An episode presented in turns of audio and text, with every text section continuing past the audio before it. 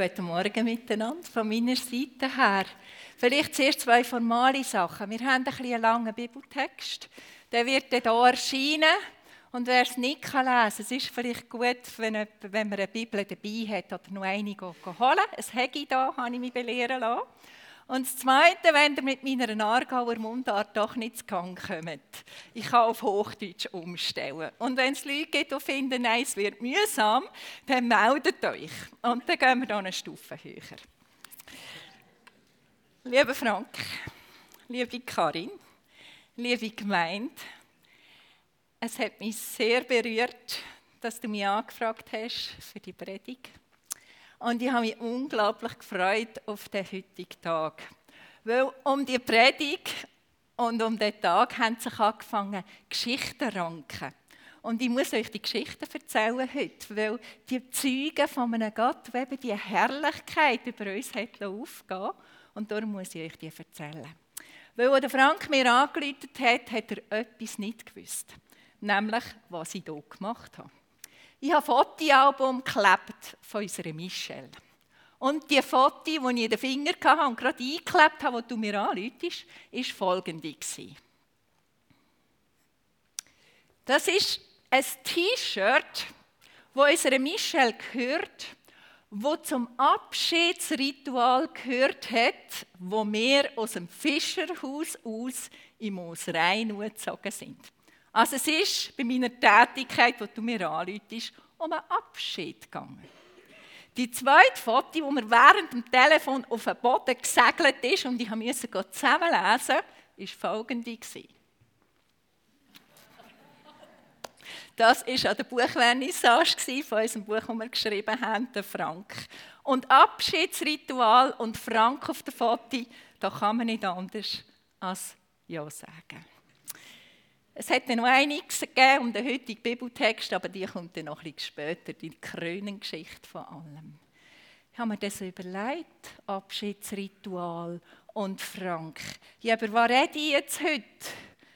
Dass wir so ein Ritual feiern Soll ich auch noch so eine schöne Hommage halten, was dir zwei mehr bedeutet haben in meinem Leben? Eure Treue, eure Besonnenheit, eure Verlässlichkeit All das, was dir so sind für mich. Nein, ich habe halt noch einmal gebetet und habe gesagt, lieber Gott, was soll ich denn für einen Bibeltext wählen?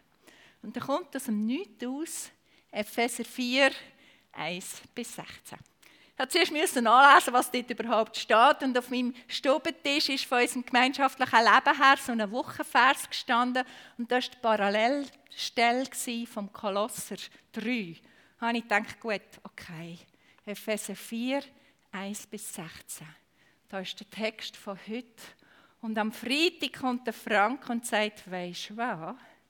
Meine Gemeinde am neuen Ort hat mir für die erste Predigt Epheser 4, Vers 15 in Auftrag gegeben. Hier wie are. Epheser 4, 1 bis 16. Es ist ein komplexer Text, wir werden ihn nie einblenden und ich werde euch den vorlesen. Ich ermahne euch nun, ich, der Gefangene im Herrn, wandelt würdig der Berufung, mit der ihr berufen worden seid, mit aller Demut und Sanftmut und Langmut, einander in Liebe ertragend. Befleißigt euch, die Einheit des Geistes zu bewahren durch das Band des Friedens. Ein Leib und ein Geist, wie ihr auch berufen worden seid in einer Hoffnung eurer Berufung. Ein Herr, ein Glaube, eine Taufe, wir haben sie gesehen, mehrmals. Ein Gott und Vater aller, der über allen und durch alle und in allen ist. Jedem Einzelnen von uns aber ist die Gnade nach dem Maß der Gabe Christi gegeben worden. Darum heißt es, hinaufgestiegen in die Höhe, hat der Gefangene gefangen geführt und den Menschen Gaben gegeben Das hinaufgestiegen aber, das besagt es anderes, als dass er auch hinabgestiegen ist in die unteren Teile der Erde. Der hinabgestiegen ist, ist derselbe, der auch hinaufgestiegen ist über alle Himmel, damit er alles erfüllte.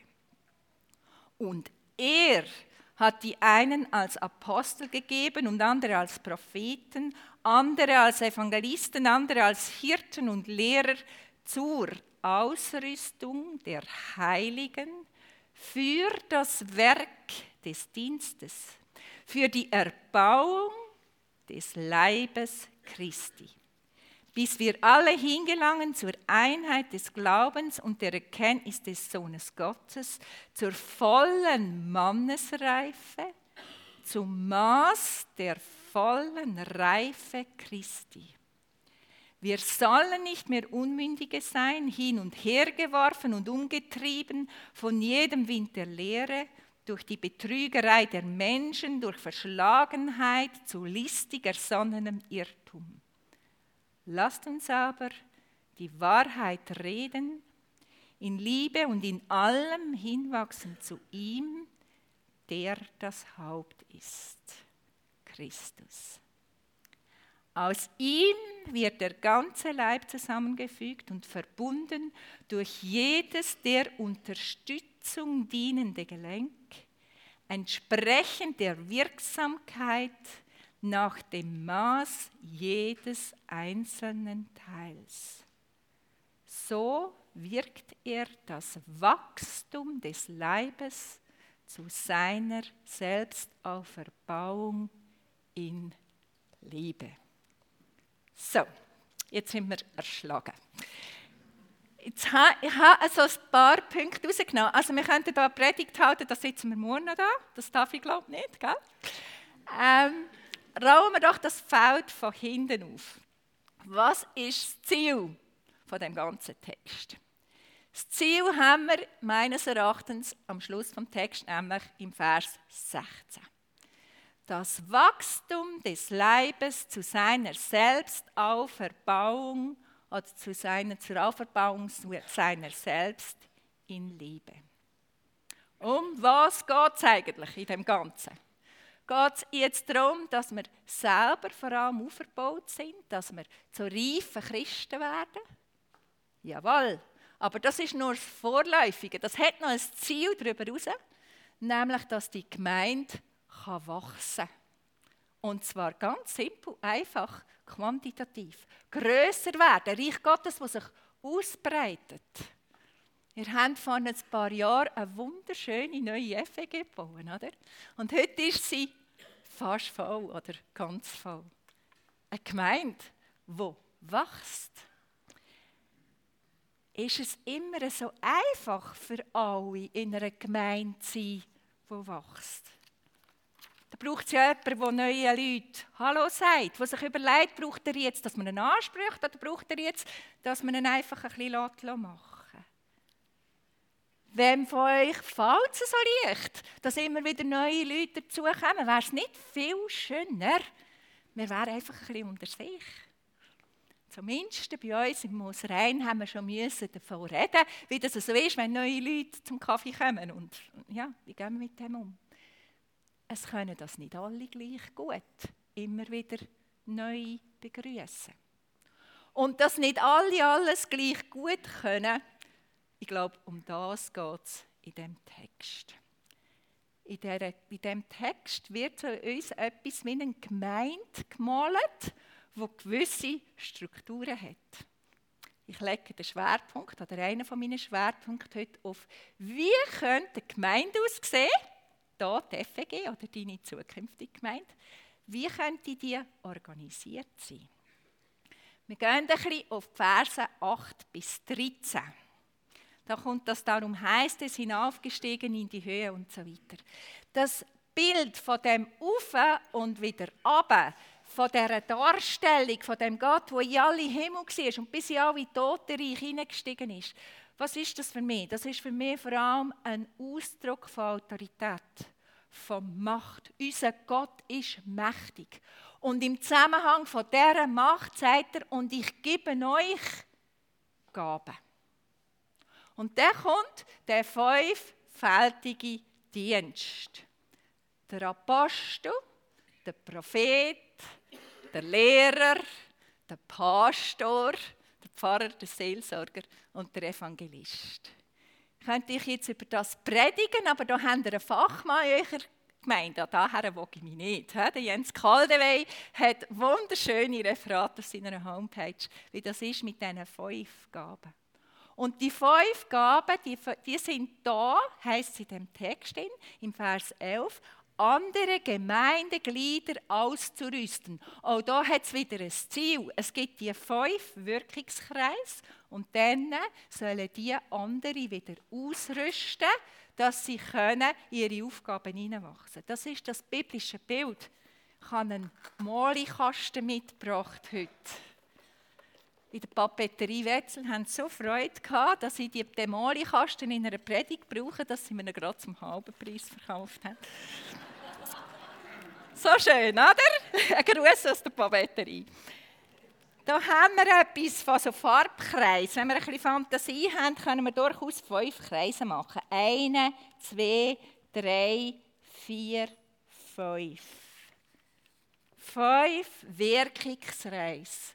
Fünf Farben. Ein Dienst, der die Menschen in diesen Wirkungskreis anleitet. Also haben wir vielleicht jemanden mit einer evangelistischen Gabe, aber was macht der Evangelist allein?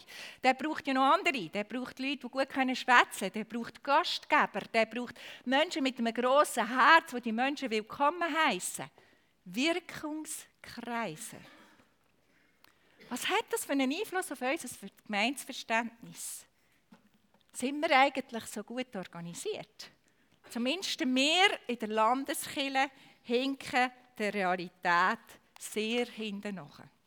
Da gibt es einen Pfarrer und da gibt es einen Kirchenvorstand und der arme Pfarrer, der sollte so ziemlich alles können. Der Apostel, der Prophet oder der Evangelist, den haben wir irgendwo verloren. Und wir sind in dem Stadium, dass unser Kirchenratspräsident zumindest ein Problem gesehen hat. Das heißt etwa so. In den letzten 100 Jahren haben sie, die Propheten und Evangelisten und Apostel, sich aber nach und nach aus der Kirchenleitung zurückgezogen. Seither liegen sie mehr oder weniger brach. Diese Dienste sind zum Teil stillschweigend vom Pfarramt aufgesogen worden, aber keine Einzelperson kann fünf Dienste gleich stark abdecken.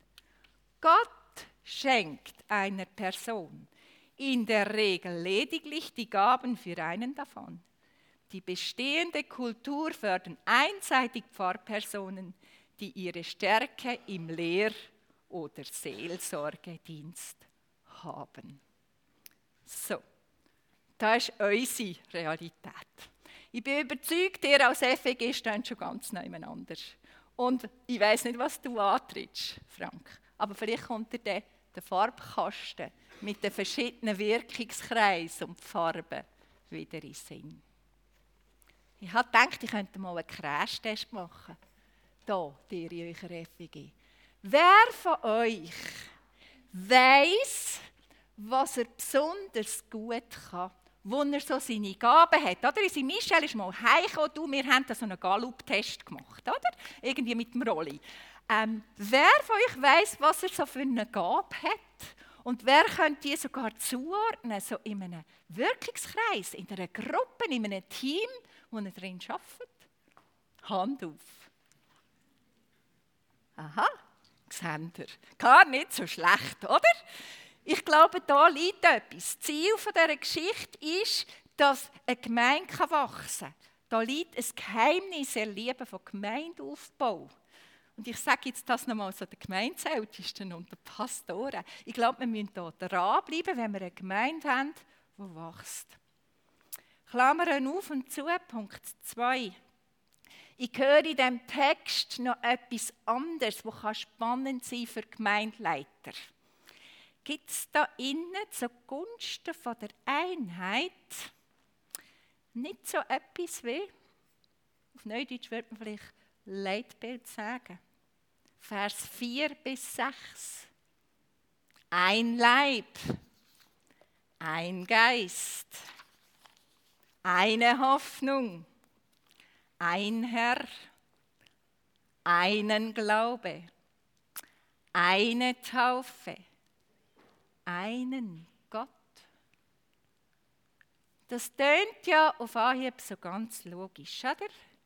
Wenn mein Garandasch, Farbkasten, klar, was es will, Garandasch auf Switzerland, der Schweizer Gletscher. Klar, was das ist und was. Swissness. Und wir in der Gemeinde, wie ist jetzt das? Mit einem Glauben, einer Hoffnung. Ein Gott. Spätestens im Mose rein gehen da die grossen Diskussionen los. Ja, was jetzt für ein Gott? Der ganz allmächtig, gewaltig Weltenherrscher oder der liebende Vater, wo wir bei ihm können, auf die Schoß sitzen. Ein Christus, ja, welchen jetzt? Der, der leidend am Kreuz hängt, oder doch lieber der Auferstandene, der Mächtig, der Allmächtig, Jesus Victor, welchen jetzt? Eine Hoffnung, ein Glaube. Ähm, soll ein Kind dürfen Abendmahl ausgeben? Solche Fragen wälzen wir im Moosrein. Und vielleicht kommt euch die eine oder andere ganz bekannt vor. Ich glaube, eine wachsende Gemeinde hat auch mit dem Stück Einheit zu tun. Mit einem gemeinsamen Rahmen, wo man sich darauf einigt, wo man daran glaubt, wo man dafür arbeitet, wo man dafür einsteht. Das ist unseres Garandasch auf Switzerland. Ein Leitbild, wie auch immer das, das heisst. Und wer jetzt als normales Gemeindeglied denkt, wunderbar, die redet nur zu den Gemeindeältesten und zu den Pastoren, ich kann mich jetzt zurücklehnen, der irrt sich. In dem Text geht es zu guter Letzt um jedes von uns. Es gibt so einen berühmten dritten Punkt, auch in meiner Predigt. Es gibt so etwas, vielleicht, wie ein Verhaltenskodex für Gemeinswachstum. Im Vers 1 heißt es nämlich, ich ermahne euch nun, wandelt würdig der Berufung, mit aller Demut und Sanftmut, mit Langmut einander in Liebe ertragend. Befleißigt euch, die Einheit des Geistes zu bewahren durch das Band des Friedens. Und wieder hat es Ziel, die Einheit im Glauben, dass wir herreifen zur vollen Mannesreife und über die Mannesreife aus dann wieder das Wachstum der Gemeinde. Eine blühende Gemeinde hat etwas zu tun mit einzelnen Gemeindegliedern, die in der Reife wachsen. Ich habe den Umkehrschluss gemacht. Es steht da innen nicht, dass eine Gemeinde wächst, weil jetzt die Anbetung so wunderschön war, weil Leute ihre Gaben gewandelt sind, eindeutig, oder weil ich jetzt da irgendeine Predigt schwinge.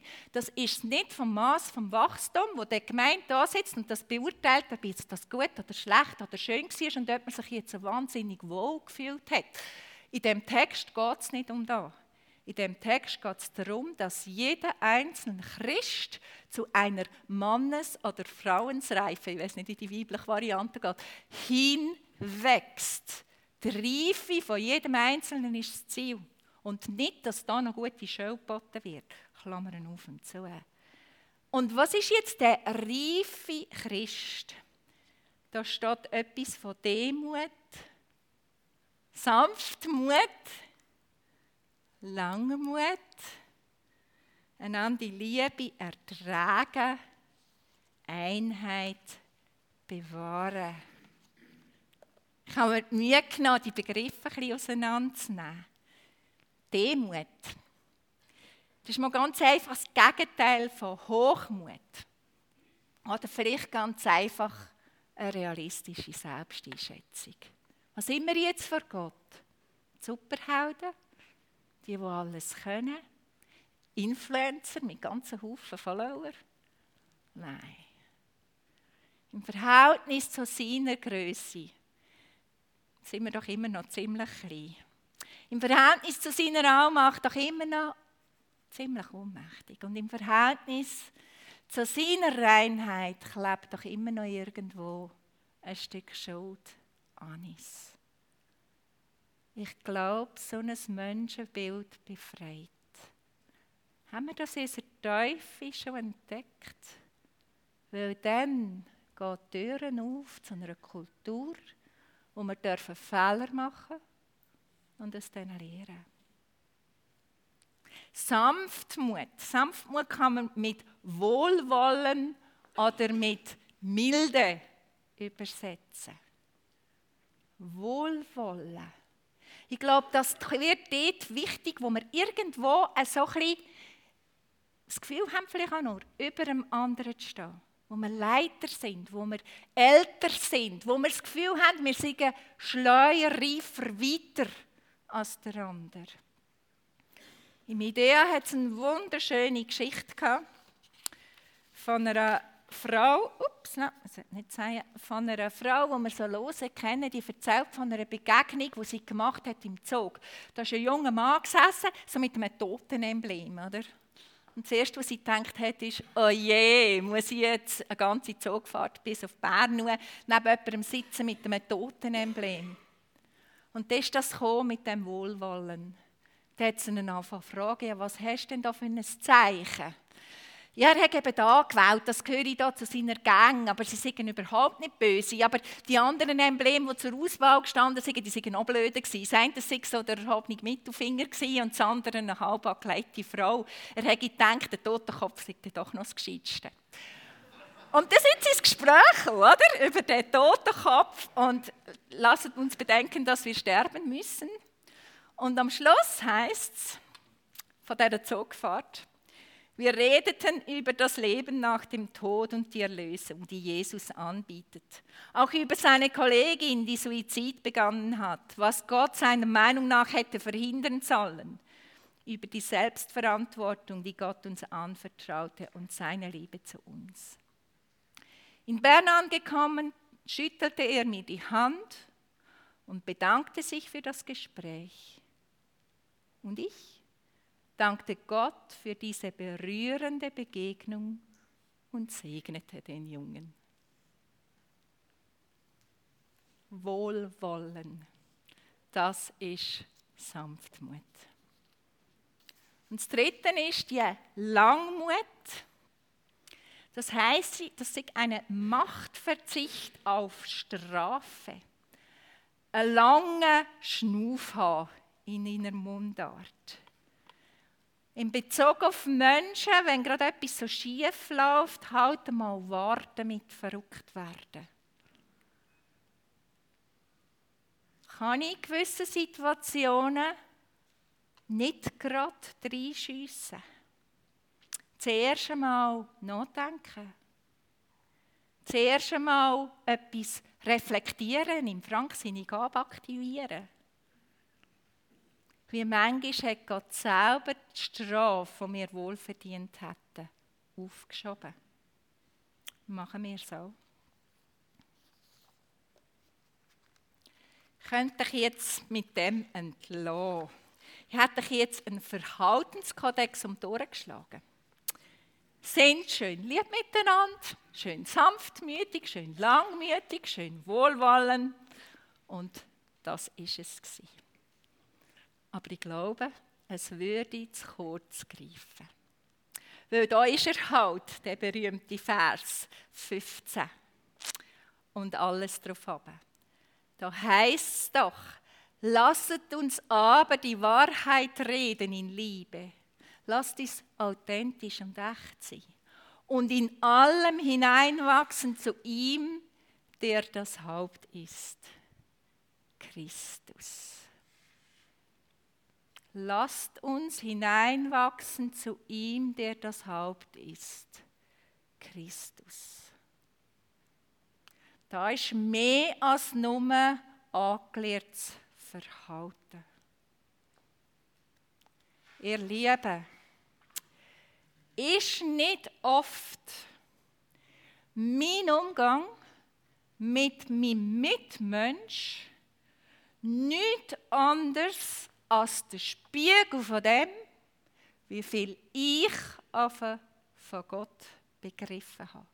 Von dem Christus begriffen habe, wo ich soll zu einem Herrn wachsen Dort, wo ich mich selber ablehne und mich nicht von Gott geliebt weiss, dort lehne ich auch ab. Oder umgekehrt, wo ich mich selber nicht mehr ablehne und mich von Gott geliebt weiss, dort muss ich auch andere nicht mehr ablehnen. Wo ich mich selber kann sonnen unter so einem wohlwollenden Blick von Gott, dort ist es einfacher, wohlwollend anderen Menschen gegenüber zu sein. Dort, wo ich mich von Gott geliebt weiss, dort kann ich lieben. Dort, wo ich erlebe, was für eine Geduld das in dem Jesus, in dem Tod war, dort kann ich geduldig werden. Wenn wir wollen, Gemeinde bauen, und ich wünschte, es gelingt euch, nochmal so eine Gemeinde aufzubauen mit so vielen Leuten, dann hat es etwas mit dem zu tun, wie jedes Einzelne vor dem Gott steht. Sind wir auf den Christus zugewachsen? Haben wir erfasst, wer er ist für uns? Und darum schicke ich euch alle heute aus mit einem Vers. Frank, die Predigt war am Freitag schon geschrieben. Es ist tatsächlich Epheser 4, 15. Ich sende euch heute mit dem Vers aus und ich gebe euch so einen Schub für die, die da bleiben. Du wirst mit dem Vers wieder anfangen in deiner neuen Gemeinde. Lasst uns hinwachsen zu ihm, der das Haupt ist, Christus.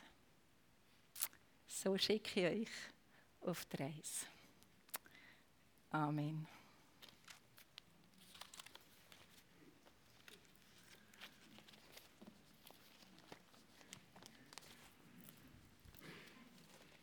Epheser 4, 1 bis 16.